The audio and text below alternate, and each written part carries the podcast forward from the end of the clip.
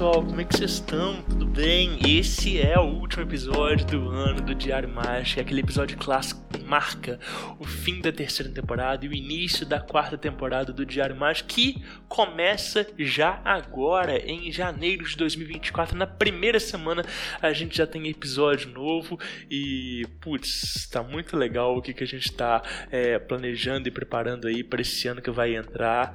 Sabe, eu tava aqui revendo, né, a carinha dos convidados lá no Instagram que a gente tem, né, essa galeria de imagens e, e pensando assim, quanto que as pessoas passam assim pela nossa vida, né, pelo nosso projeto e como cada um marca diferente e é lógico, né, que também os ouvintes né, é, é, participam e, e, e, nos marcam. A gente cria é, vínculos que eles são às vezes improváveis e que eles são tão agradáveis quanto improváveis foram.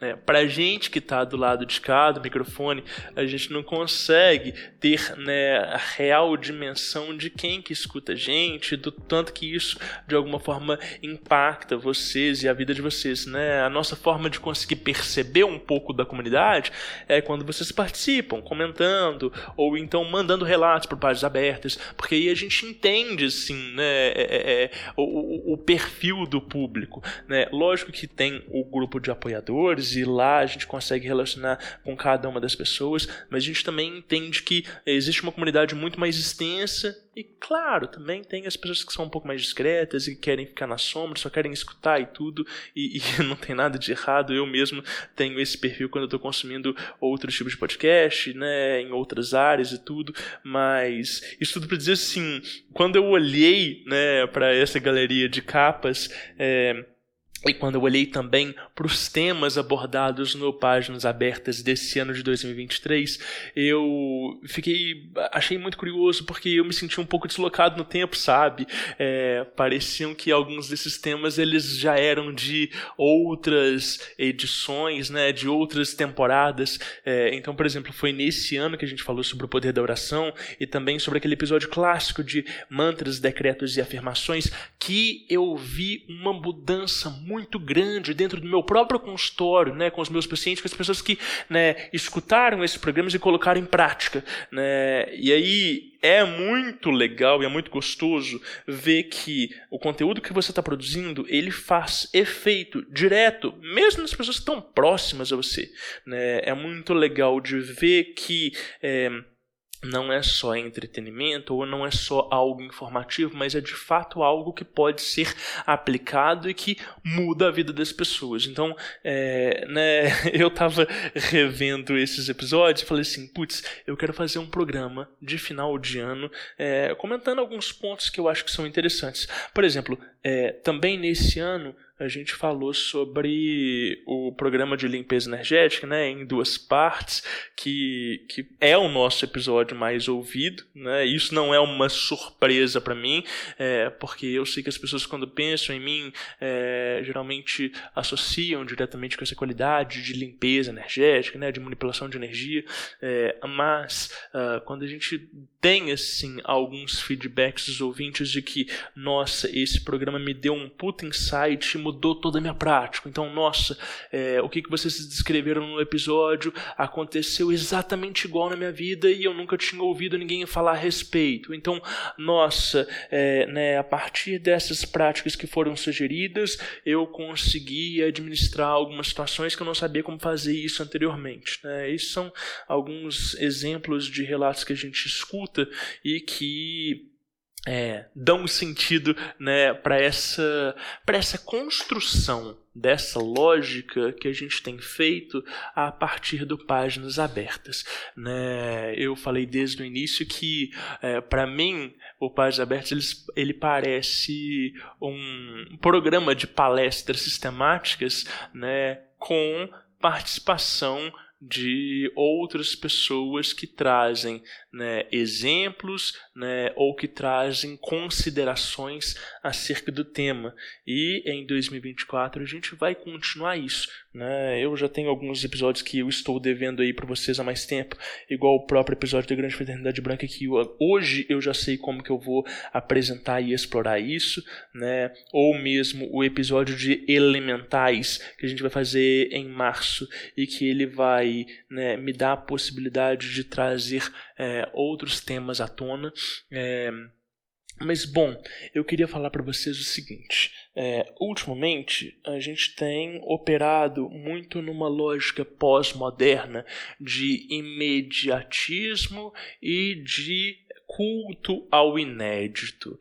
Então, quando a gente pensa em espiritualidade, né, e sobretudo assim, isso se sobressai quando a gente está falando de magia do caos, a gente pensa é, em pessoas que é, elas estão muito interessadas em personalizar a própria prática, sabe? É, em configurar toda essa vivência do sagrado é, de maneira não pessoal, porque ela tem que ser pessoal, mas de uma maneira que ela seja confortável, no sentido de que a pessoa abandona todas as estruturas vigentes é, para ajustar ao, ao intelecto e ao ritmo dela é, apenas e unicamente aquilo que faz sentido. Né? É, e aí eu acho que sim, cabe a gente fazer algumas deliberações, porque elas são é, muito úteis para a gente entender como construir um sistema mágico que ele seja eficiente, efetivo, mas que ele seja bem embasado e bem assentado. Tem um livro que chama A Função do Dogma na Investigação Científica, é do autor Thomas Kuhn. Né? Esse é um livro que é apresentado para a gente quando a gente vai fazer ali né, o trabalho de conclusão de curso, ou quando a pessoa está fazendo uma pesquisa acadêmica, tipo é, mestrado ou doutorado, porque esse autor, Thomas Kuhn, ele vai dizer que só existe avanço, né, só existem descobertas revolucionárias mediante a observação daquilo que já foi estabelecido né, enquanto elementos estruturais para pesquisa. Então, só se só se tem descobertas que elas mudam o rumo é, da ciência, por assim dizer, quando se entende quais são esses rumos e quando se entendem quais foram os marcos prévios que possibilitaram alcançar aquelas que eram as grandes descobertas do passado. Né? É, dito isso, também na espiritualidade na magia, a gente só consegue avançar e criar novas plataformas de trabalho quando a gente tem a capacidade de observar quais são os fundamentos prévios e clássicos para que a gente não precise quebrar a cabeça reinventando a roda ou para que a gente não comemore é, né, o, o, o o inventar de uma solução que ela já existia desde sempre. Então, é, longe de mim ter uma postura completamente tradicionalista de que só o que é o antigo é o válido e que é, a gente tem que é, manter os velhos costumes e ler livros antigos. Né? Eu sou sim um apreciador de grimórios, eu gosto muito de ler né, a tradição clássica, mas eu acho que para muito além disso aí, é, para a gente entender como aplicar a magia no nosso dia a dia, hoje em dia, é, né, solucionando problemas que eles são contemporâneos e que eles não constam em grimórios, a gente precisa de ter esse entendimento de como que é, a energia se comporta, de como que é, são as leis estruturais do pensamento mágico, esotérico e espiritualista. Para que a gente não ache que a nossa vontade ela é soberana e que ela, de alguma forma, atravessa hierarquias previamente fundamentadas e milenares, ou que a gente vai conseguir, é, sei lá, estabelecer novas operações é, unicamente porque queremos, sem que observemos é, o ritmo das coisas. E por que eu estou trazendo tudo isso? Porque dentro dessa relativização do que, que, são os fundamentos da magia e da espiritualidade, a gente também está num momento de relativização moral.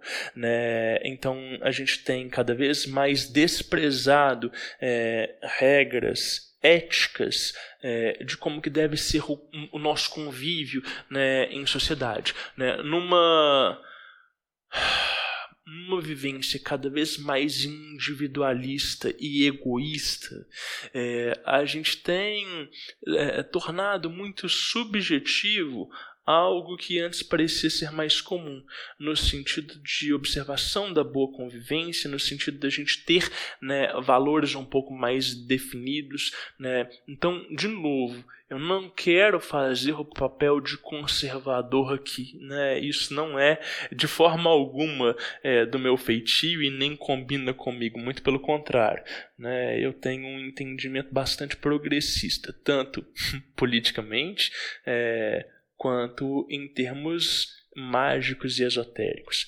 Mas eu entendo o seguinte, que a partir do momento que o indivíduo ele define para si mesmo o que, que é os quais são os seus valores e como que ele pode operar o seu corpo moral ele passa a ter uma vantagem muito interessante acerca dos próprios ordalhos, obstáculos e desafios que ele vai vir a vivenciar na vida dele.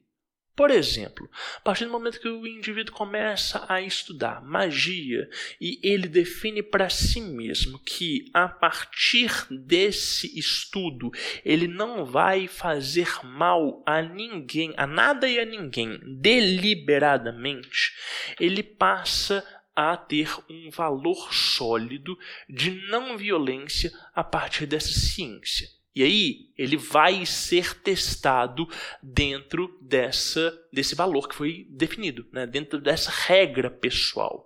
E aí esses testes eles vão desde um aborrecimento pequeno até uma situação que vai tirar ele completamente do sério e que vai inverter né, todos os valores dele, vai confrontar ele.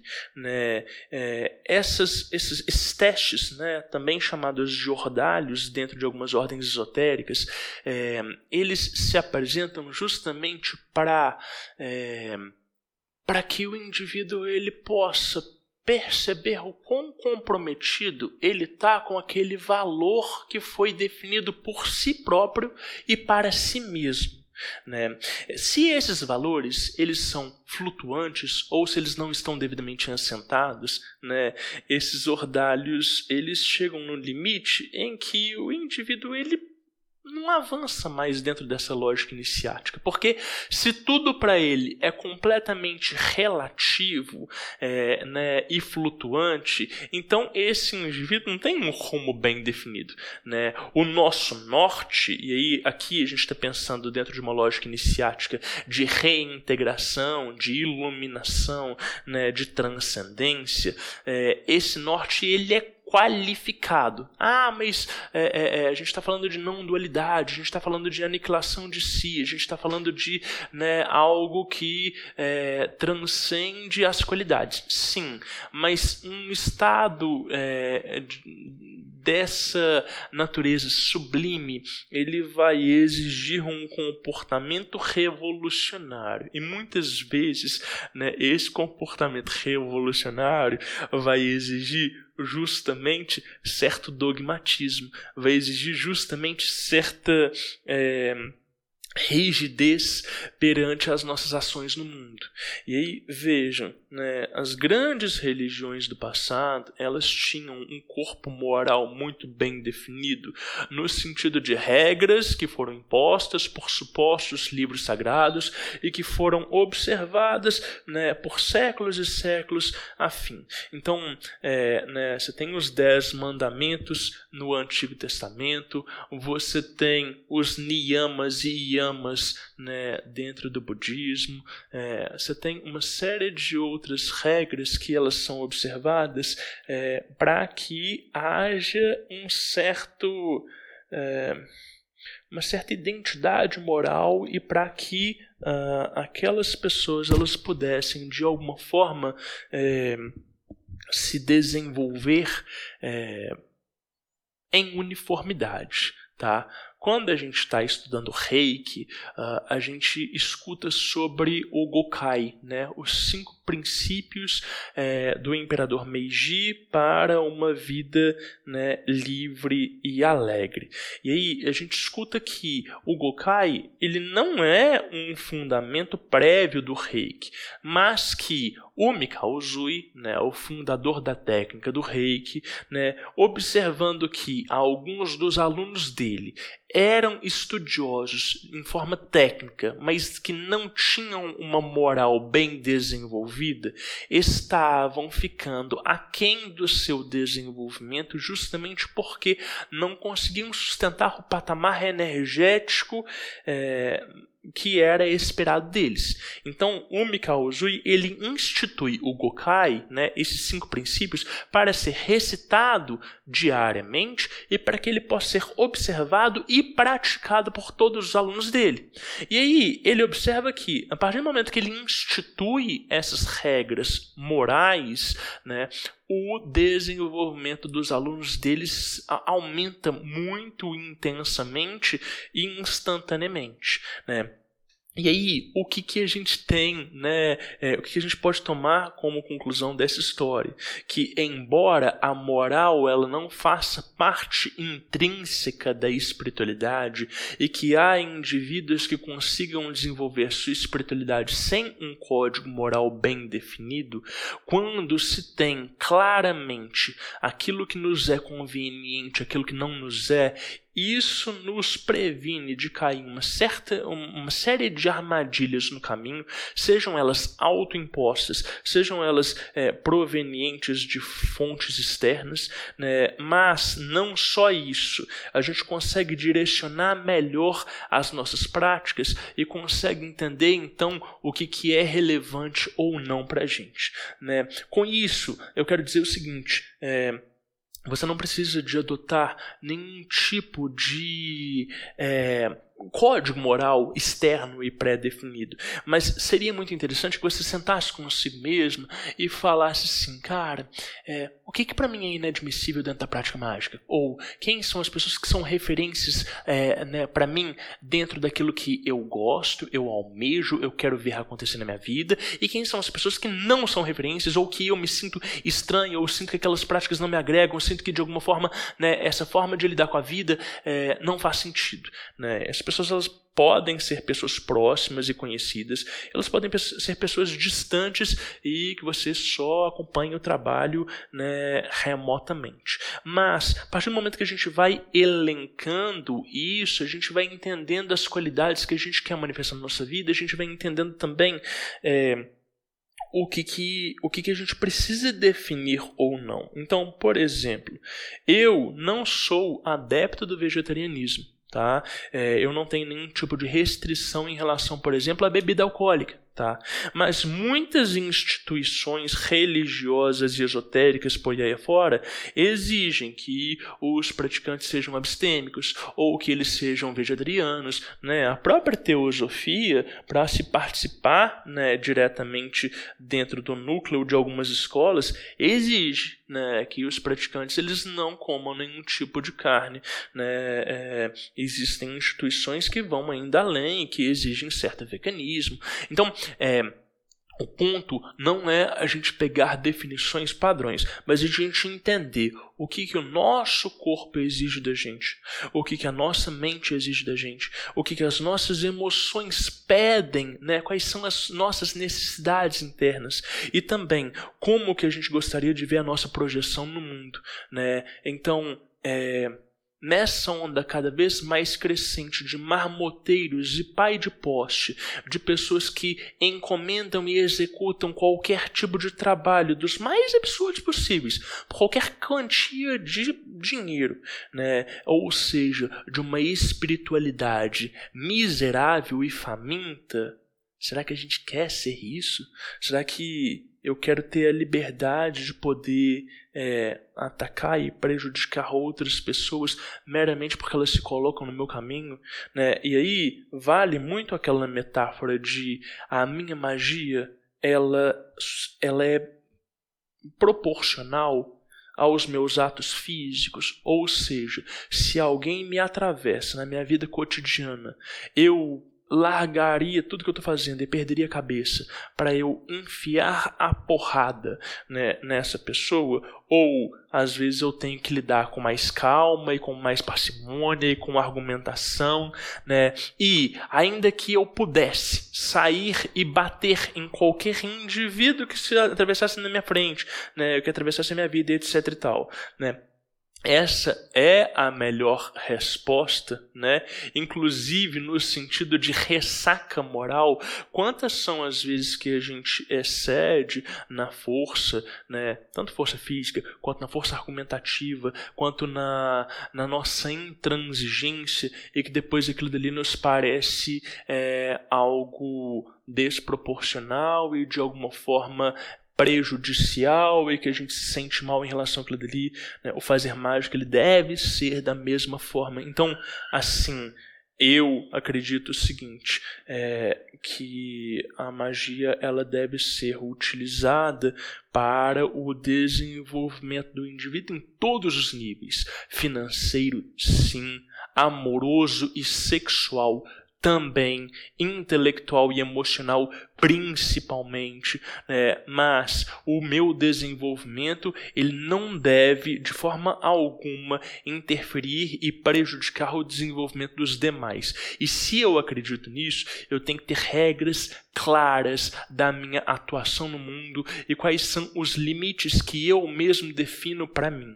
Então, da minha boca em lugar nenhum vocês vão ver ensinando nenhum tipo de magia de ataque, nenhuma forma de prejudicar outros indivíduos deliberadamente, né, seja direta ou indiretamente. Isso nunca existiu em lugar nenhum da internet, isso nunca vai existir, né, porque eu não acredito nesse tipo de coisa.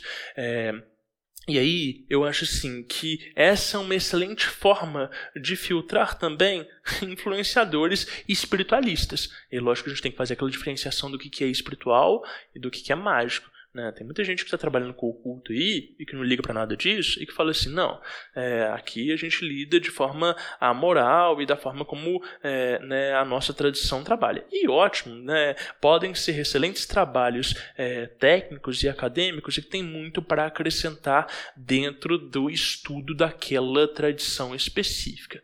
Agora, é, o meu ponto enquanto perspectiva iniciática, e aí essa perspectiva iniciática, ela sempre está visando reintegração e transcendência, né? não é meramente acúmulo de poder, não é meramente o estudo de uma tradição, uma linha específica. Né? Então, se a gente está visando né, essa. É, essa transcendência, essa iluminação, essa, é, é, esse estado sublime do ser e da consciência, então, eu acredito que para isso é preciso de haverem algumas definições um pouco mais claras e eu sei que isso não é nem um pouco fácil, né? É, nos tira do lugar de conforto de que ai, eu, né, na verdadeira tudo é permitido, eu posso tudo e né, a magia para mim ela vai servir é, de acordo com a minha conveniência, né? Mas a partir do momento que essas regras elas são definidas, né, regras entre aspas, né, mas esses valores são bem assentados,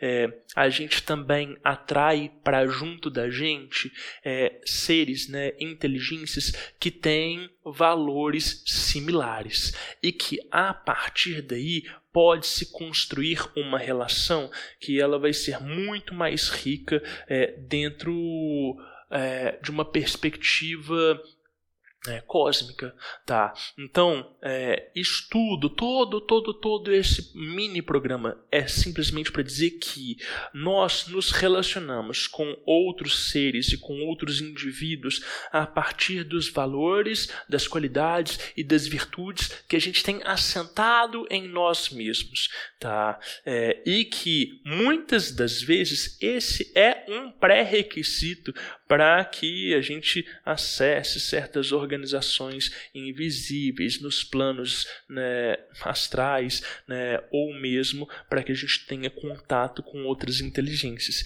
Então, é, eu contei isso num curso de reiki que eu dei recentemente. Eu não vou contar o caso todo aqui porque ele é muito pessoal, mas é, um dos meus mentores ele só se apresentou na minha vida depois que eu fiz um voto de não violência explícita.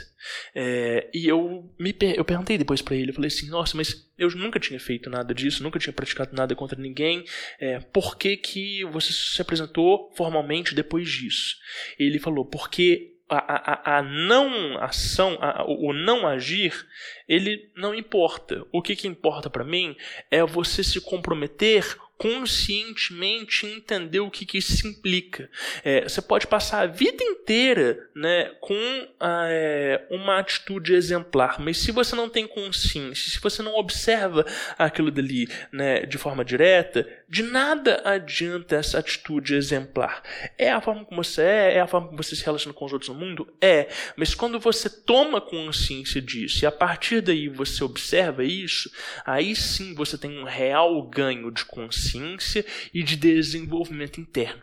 E aquilo dele mudou minha cabeça, porque eu falei assim, putz, então quer dizer que se eu me comprometer com outros valores que eles sejam de alguma forma é, ressonantes com aquilo que eu estou almejando, de novo, leia-se transcendência, é, eu vou ter acesso a outros patamares de consciência. Ele falou, exatamente. Aí ele falou, aliás, é isso que é a verdadeira espiritualidade, é esse desenvolvimento consciencial que só acontece né, de forma equilibrada quando vocês vão estabelecendo marcos. Porque de nada adianta você ter um pico de consciência sublime em um momento do dia, seja por causa de um ritual, seja porque vocês passaram por algum tipo de atendimento, seja porque usaram algum tipo de enterógeno, mas a consciência não dá conta de sustentar e a consciência não dá conta de refazer aquele caminho. E aí você passa a ter é, uma experiência que ela foi transcendental e devastadora e ao mesmo tempo aquilo estabelece uma espécie de frustração é, justamente porque ah, aquela pessoa ela não consegue restabelecer aquele vínculo então fica só uma memória maculada de algo que foi acessado ao acaso né, e que é, não se tem como restabelecer aquele vínculo senão por sorte Bom, eu acho que eu falei demais. Eu nem sei se eu consegui ser claro naquilo que eu me propunha. É, esses programas assim, né, de micropalestras, eles não vão existir, quer dizer, eles só vão existir no final do ano de cada de cada diário mágico, mas é um tema assim que desde o meio de novembro eu venho mastigando ele. Eu falei, nossa, no final do ano eu quero é, eu quero mandar esse papo assim, e eu sei que é muito diferente de todos os formatos, eu sei que não são todos os ouvintes que chegaram até o final, mas eu sei que vão encontrar é, algumas pessoas que precisam ouvir isso, e se você é uma das pessoas, é, me deixe saber né? Se você não quiser comentar publicamente, seja no Instagram, seja no Spotify, seja no YouTube, é, me manda uma DM, fala assim, ou oh, o papo que você deu foi legal, foi massa, é, serviu para mim, né? Ou então, ou oh, tô com dificuldade de estabelecer esses valores que você levantou no episódio e tal, você pode me ajudar com isso, né? É, às vezes eu vou poder dar um ou outro conselho é, para as pessoas como um todo, mas é, por onde vocês podem começar? Lá pelo vídeo dos quadrantes proporcionais que tem no meu canal no YouTube, na hora que a gente faz aquele levantamento de terra, ar, água e fogo. Né? Inclusive, esse é um excelente exercício para o final do ano, para a gente colocar a nossa vida em ordem, para a gente entender que a gente precisa de arrumar e que a gente precisa de arrumar na nossa vida.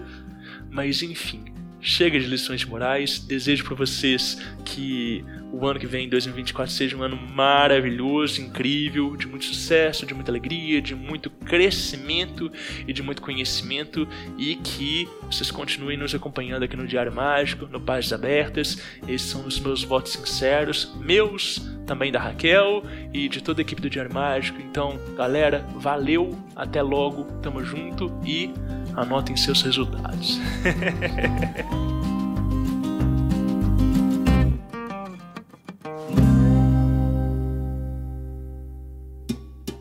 Lifle Podcasts.